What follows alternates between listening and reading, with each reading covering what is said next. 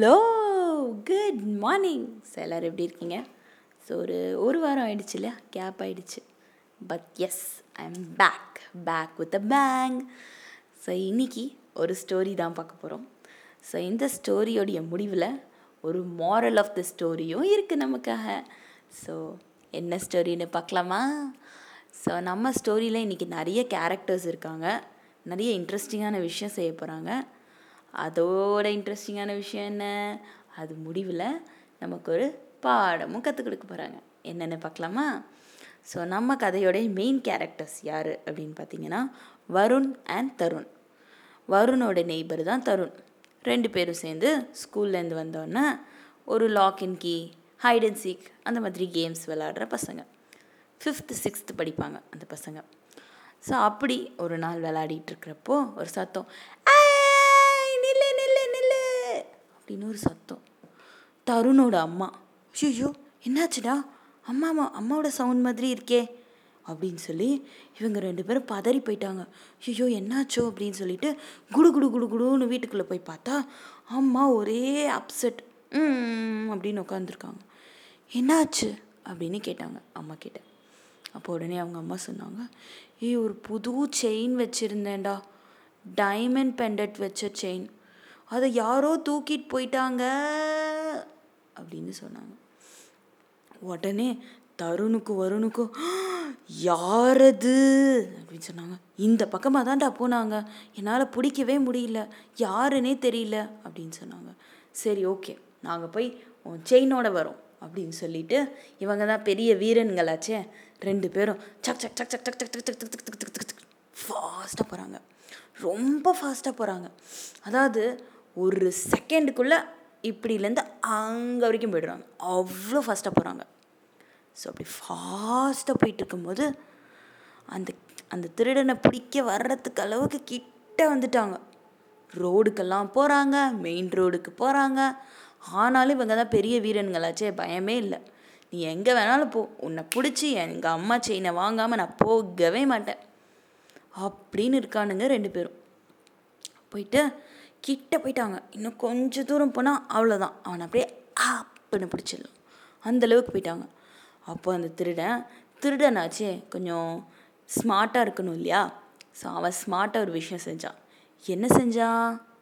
அவன் அந்த செயின் இருந்ததுல கையில்.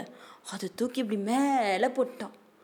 போட்டது மட்டும் இல்லை கீழே இருக்கிற மண்ணையும் இப்படி சதறி விட்டுட்டான்.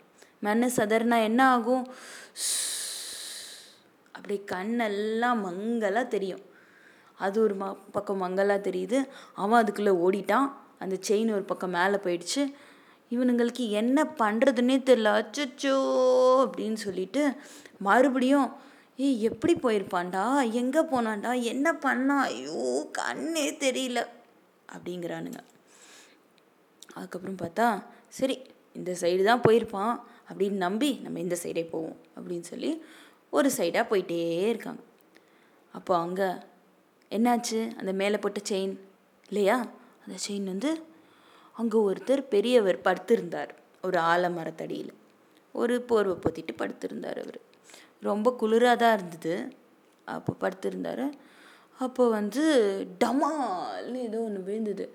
என்னது இது? செயினா செயின் மாதிரி இருக்கே. தங்கமாக இருக்குமோ? ஆஹா. ரொம்ப விலை மதிப்புள்ள தங்கமாக தான் இருக்கும்னு நினைக்கிறேன். ரொம்ப அழகாக இருக்கே. எங்கேருந்து வந்தது இது? இது ஏன் நம்ம மேலே போட்டாங்க? அப்படின்னு அந்த பெரியவருக்கு என்னன்னே புரியல. அப்படியே பார்த்துக்கிட்டே உட்காந்துருக்கார் அப்போ இந்த பசங்க விறுவிறு விறுவிறுன்னு ஓடிட்டு வந்தவங்க ஏய் என்னையா அது? அது எங்களோட செயின் திருடிட்டு வந்து இங்கே வந்து படுத்திருக்கியா? அப்படின்னு கேட்டாங்க. அவரை மரியாதையே இல்லாமல் தம்பி நான் எடுக்கலப்பா. அப்படின்னு அவர் சொல்ல வந்தார். அதுக்குள்ளே இந்த பசங்க ரெண்டு பேரும் ஏய் என்னையா எங்கள் அம்மா செயினை எடுத்துகிட்டு வந்துட்டு இப்போ வந்து படுத்துட்டு பெரியவர் மாதிரி நடித்தா விட்டுருவாங்களா? குட்றா அது எங்களோட செயின் அப்படின்னு சொன்னார். உடனே அந்த பெரியவர் ஒன்றுமே சொல்லலையாம். மறுபடியும் சிரிச்சுக்கிட்டே அவருடைய போர்வையை விலக்கி காட்டினாராம். பார்த்தா அவருக்கு முட்டிக்கு கீழே காலே இல்லையாம். ரெண்டு காலுமே இல்லை. நான் எப்படி வந்து உங்கள் செயின் எடுத்துருக்க முடியும்? நான் எப்படி ஓடி வந்தேன்னு நீங்கள் சொல்கிறீங்க அப்படின்னு அவர் கேட்டாராம். உடனே ரெண்டு பேருக்கும் அச்சச்சோ அப்படின்னு ஆயிடுச்சான் அப்போது இதிலிருந்து நம்ம என்ன கற்றுக்குறோம் எந்த ஒரு விஷயத்தையும் தீர விசாரிக்காமல் ஒரு கன்க்ளூஷனுக்குள்ளே போகக்கூடாது. எந்த மாதிரி சுச்சுவேஷன்லேயும் நம்ம பொறுமையை இழக்கக்கூடாது. அதுக்கப்புறம் பெரியவங்களை பெரியவங்களை எப்பையும் ரெஸ்பெக்ட் பண்ணணும். எந்த மாதிரி சுச்சுவேஷனாக இருந்தாலும். அப்படின்னு இவ்வளோ மாரல் சொல்லி கொடுத்துருக்கு அந்த செயின் இந்த ஸ்டோரி சாரி செயின் இல்லை ஸ்டோரி ஸோ அவ்வளோதான் கதை முடிஞ்சுது. என்ன நல்லா இருந்ததா?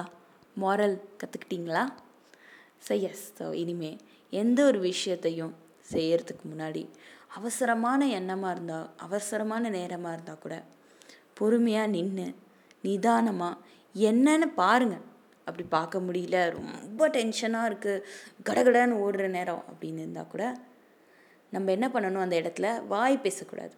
கண்ணையும் திறக்கக்கூடாது. கண்ணை மூடிக்கிட்டு கொஞ்ச நேரம் அமைதியாக இருக்க முயற்சி செய்யணும். முயற்சி திருவினையாக்கும்.